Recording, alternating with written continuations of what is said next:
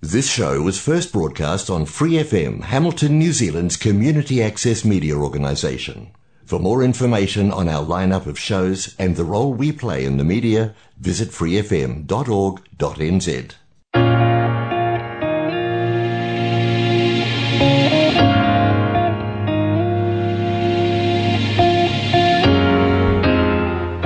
Kia ora, no mai haere mai ki He Puna Kōrero, a podcast hosted by Go Eco Waikato. We are an environment and climate hub based in Kirikiriroa, but we serve the Waikato region with a mission to be a voice for the environment, a centre for learning, and a catalyst for change. We provide community education, collaborate with and support environmental groups and projects, provide inspiration for lighter living, and advocate on behalf of the environment. Ko Kelly Pike Toku Ingwa. In our most recent episode, since it's Plastic Free July, I shared some of the many problems of plastic from its production, transportation to breaking down in our soil and waters. I also reflected on plastic free choices which were once fringe, becoming mainstream, and some of the changes made to recycling services in Kirikiriroa since 2016, which is when I joined Go Eco. You'll find that episode of He Puna Kōrero on your favourite podcast platform like Spotify, iHeartRadio, or Apple Podcasts. Don't forget to follow us so you don't miss an episode. E tēnei rā. While making plastic free choices is good, collective action for systems change is even more important. To talk to us about some of the campaigns you can support right now, we're being joined by Juressa Lee from Greenpeace Aotearoa.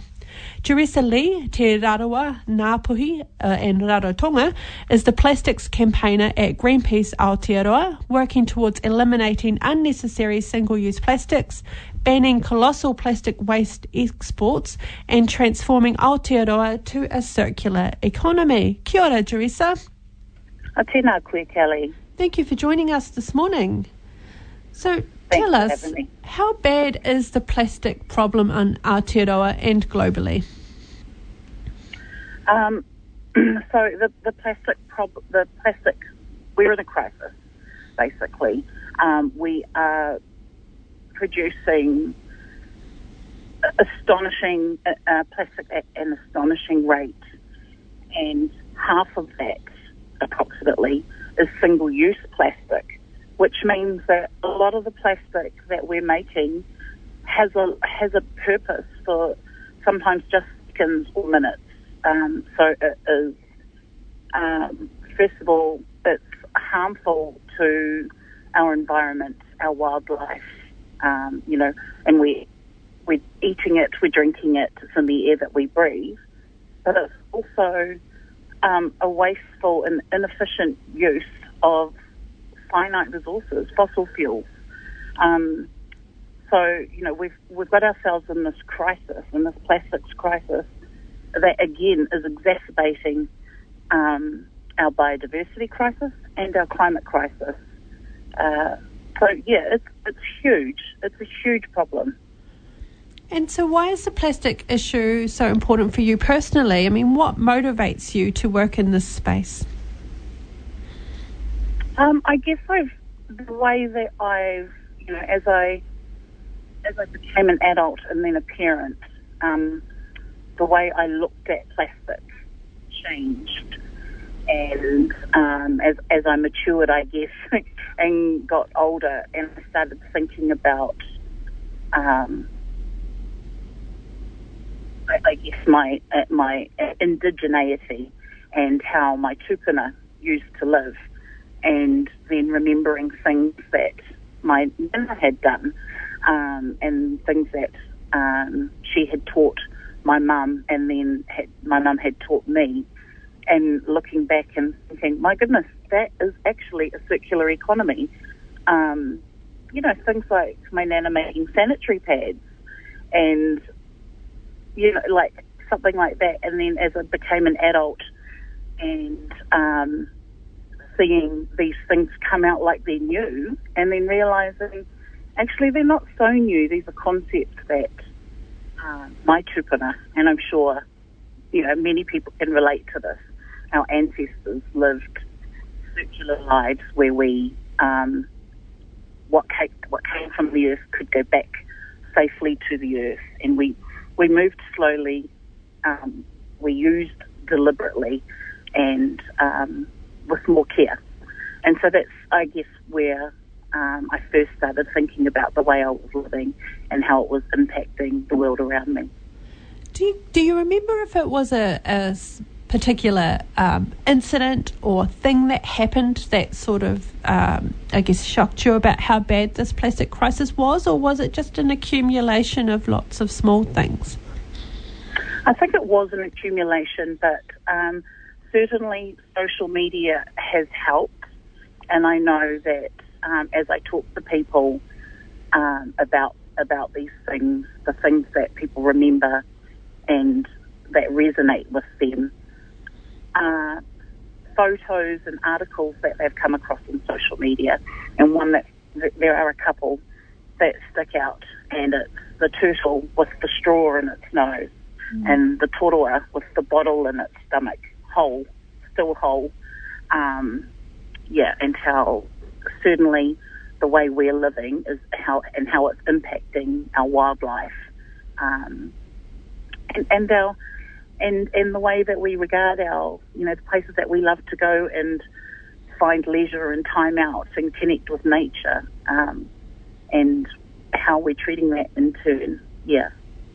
Yeah, I, I you know, I, I completely resonate with um, with you on that. We go to these most amazing and beautiful spots. They might be quite secluded. It might be a bushwalk, or it might be around a lake, and then you see a bottle or you see plastic in a place where it really shouldn't be, and it and it shows a disregard for the environment that we're finding these things in what should be pristine environments.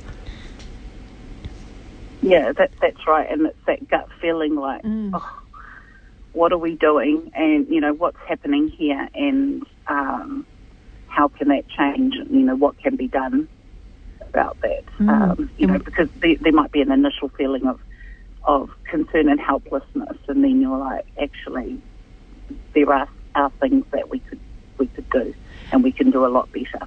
And and I and I like where you're leading there because it is a place of concern and disgust and all of those negative things, but as you're going to tell us in, in, a moment, there are some ways that we can be empowered to to make a difference and to and to change things. So the reason we're talking about plastic at the moment is because it's Plastic Free July, and people may reflect on that differently. Uh, for some, you know, it's an opportunity to put plastics in the spotlight. Um, and to encourage people to make some of those easy plastic free swaps. You know, for example, it might be a reusable moon um, pads or moon cup, or it could be, you know, reusable. Uh, I don't know, sorry, completely lost. Lots of different ways that you can yeah, um, do some plastic free swaps, so many ways. Yeah. And we have an eco shop in Frankton for anyone who's interested in finding out more about that. But I'd, I'd like to talk to you about the systemic change that has to be part of those uh, individual uh, changes that we make. So, can you talk to us about what systemic change means in the context of plastics crisis? Yeah, well, they would go hand in hand, right? Because you'd need you'd have systemic change, which creates this, this environment where producers and businesses are, um, are incentivized and have um, and are incentivized and supported to do the right thing, you know, to to move away from plastic, to move towards um, circular options like refill, reuse, um, you know, as you said, an eco store, take your own containers mm. and fill them up.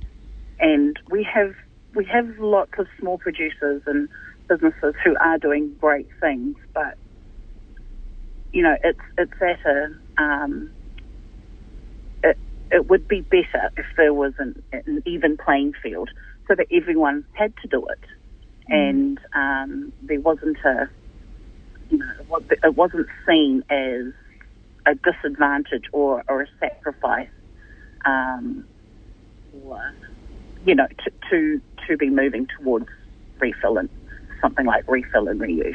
Mm. So, um, systemic change too, if we look at who was doing the worst, um, and you'll hear me call out companies like Coca-Cola, and particularly Coca-Cola, all the time, and that is because Coca-Cola is has been found to be the worst plastic polluter in the world for four years in a row, um, and this this is from global brand audits that break free from plastic performed each year all around the world. And so there's no incentive there for them, uh, there's no regulation there for them to change what they're doing because at the moment they get to just make and make and make and make, sell them to us, and collect all the profit from the destruction they're causing and bear no responsibility for it. And then that falls on us. And, you know, and we, um, we often get, you know, told, we get villainized. It's the consumers. Mm. They should be doing this. Um, they shouldn't be buying that. But, you know, some people might like a Coke. But what's, you know, yeah, yeah. And, and people, I know that people are doing the right thing. Many people are doing the right thing. They're washing their their plastic Coke bottles, say, putting them in the right bins. They get collected from the curbside each week or each fortnight, and they expect that it's going to a recycling centre and that it's going to be recycled and that a bottle can be recycled back into a bottle forever and ever and ever and ever.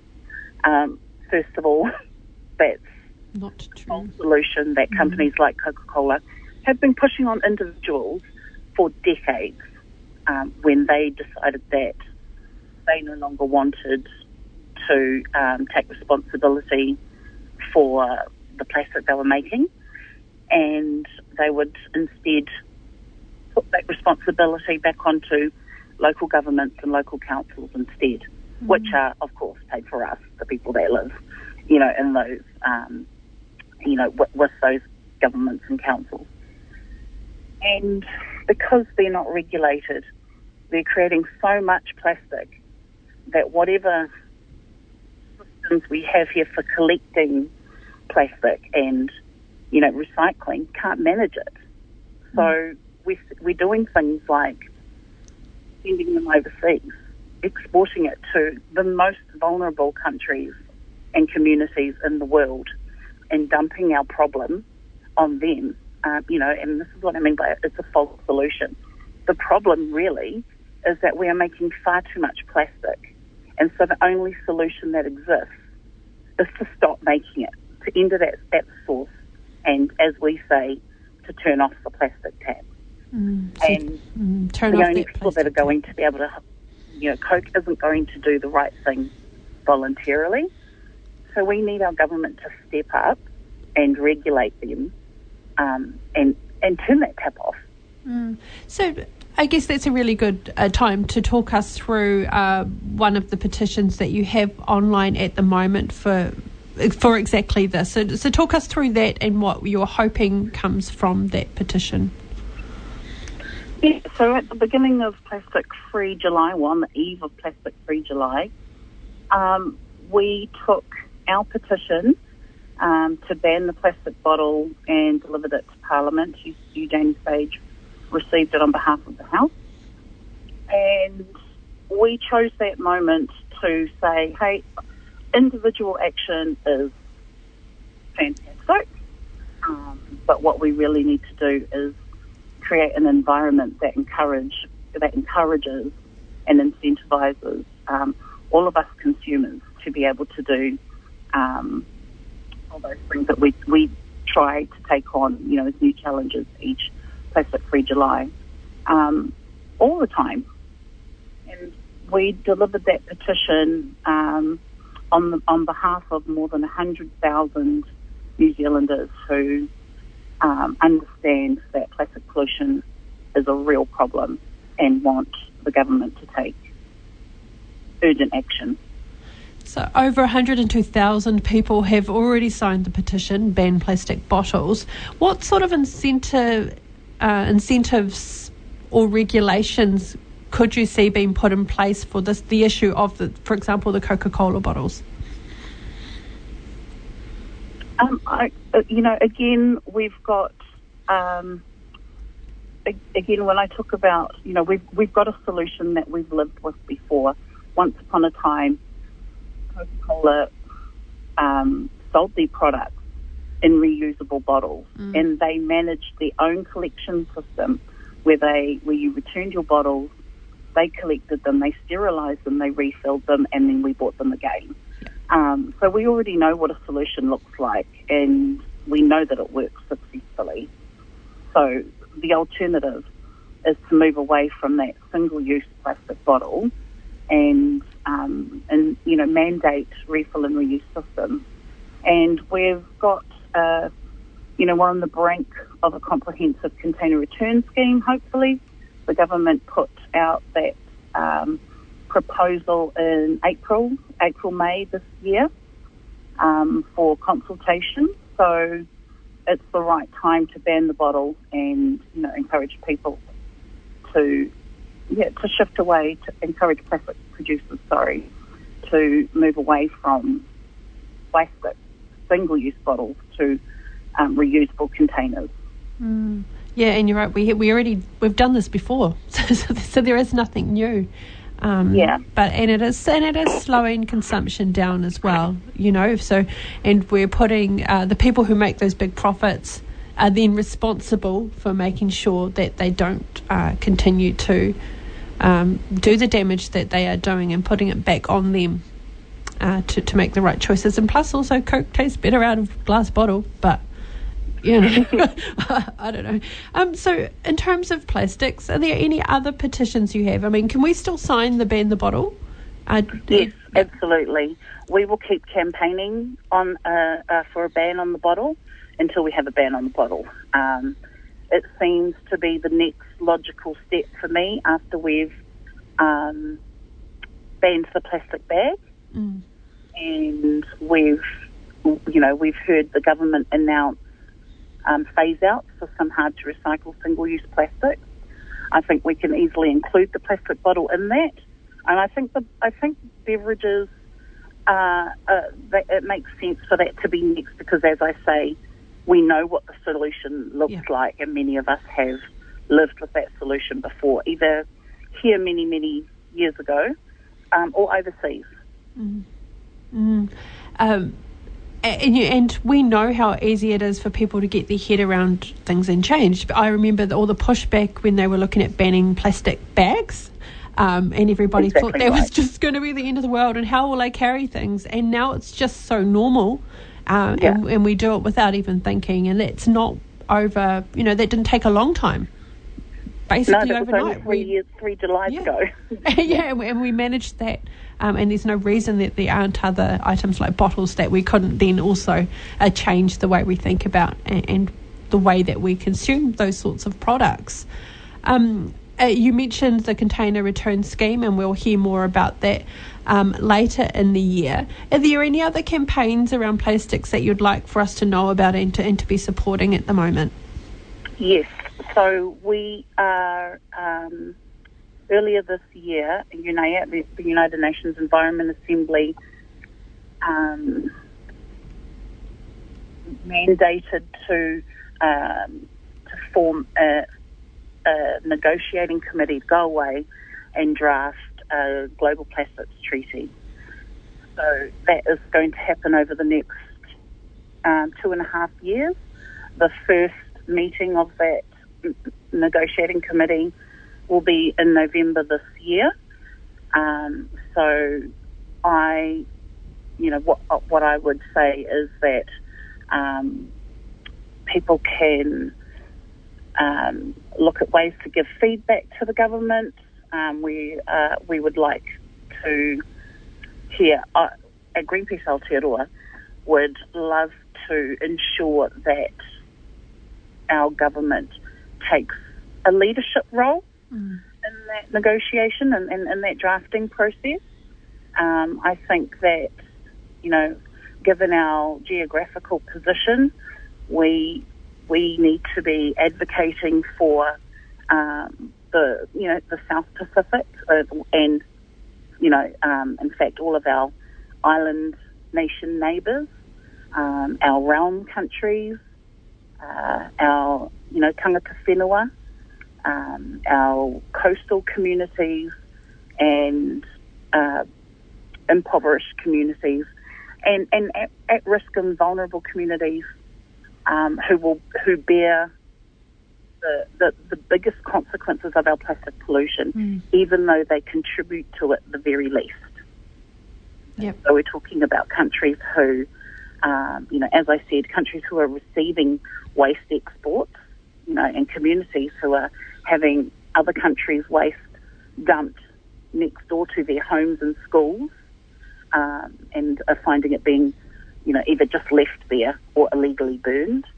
Um, our island nations that are um, at the forefront of climate change, um, and you know, and knowing that our plastic pollution is pushing, uh, is exacerbating our climate crisis and affecting their island diets, you know, their sovereign mm. diets, um, access to drinking water, you know, as sea levels rise, um, you know, the underground water access is compromised.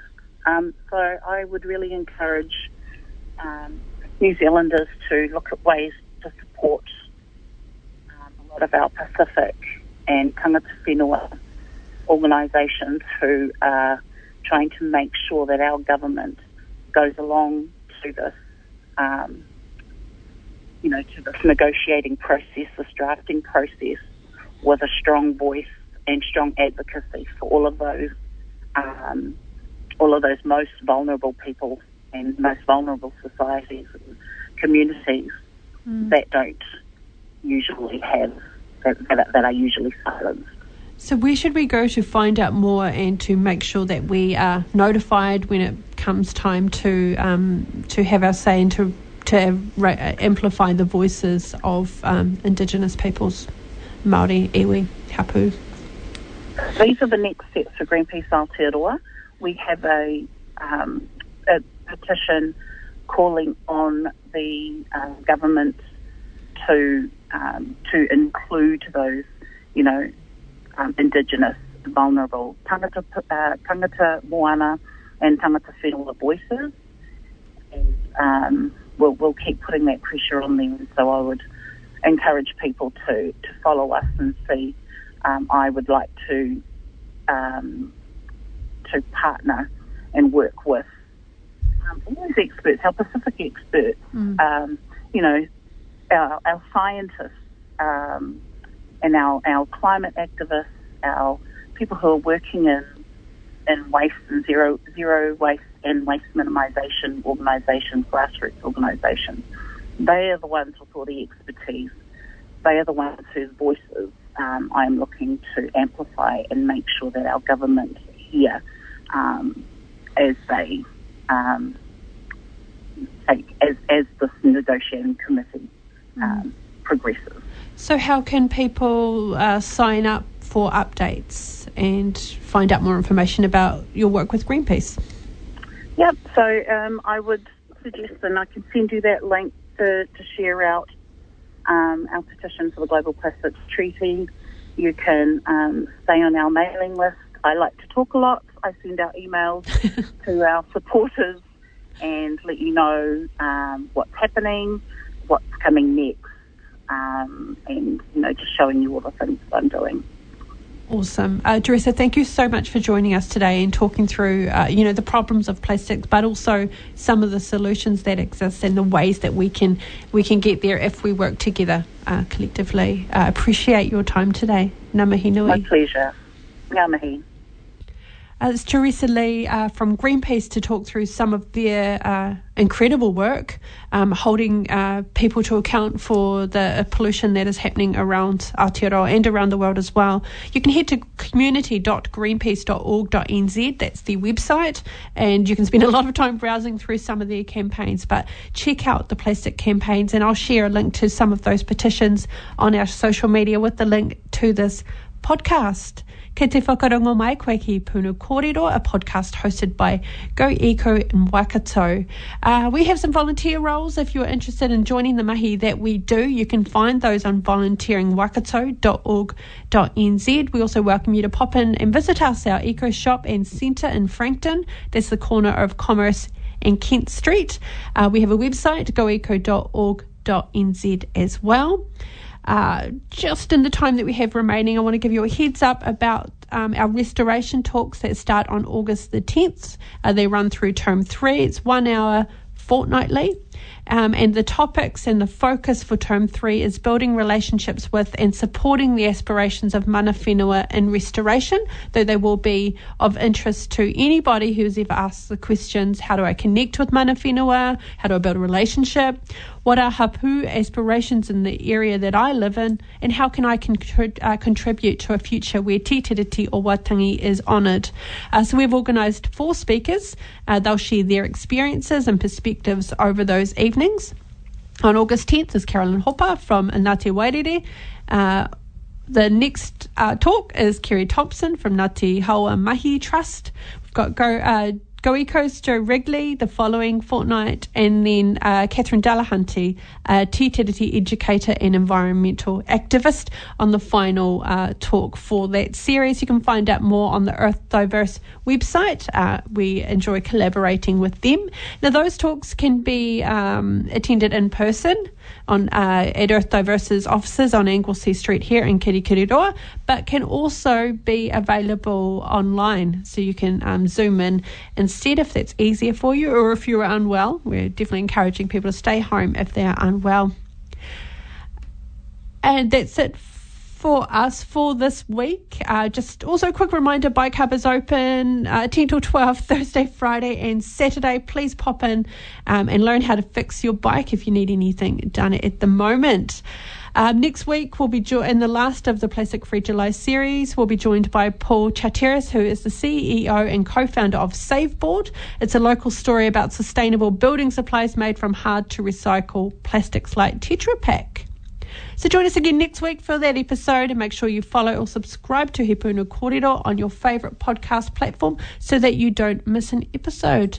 Kia pai tora i hoa ma. Thanks for listening to this Free FM podcast. If you want to hear more content like this, you can support Free FM via Patreon. Head to patreon.com slash freefm89 to find out more.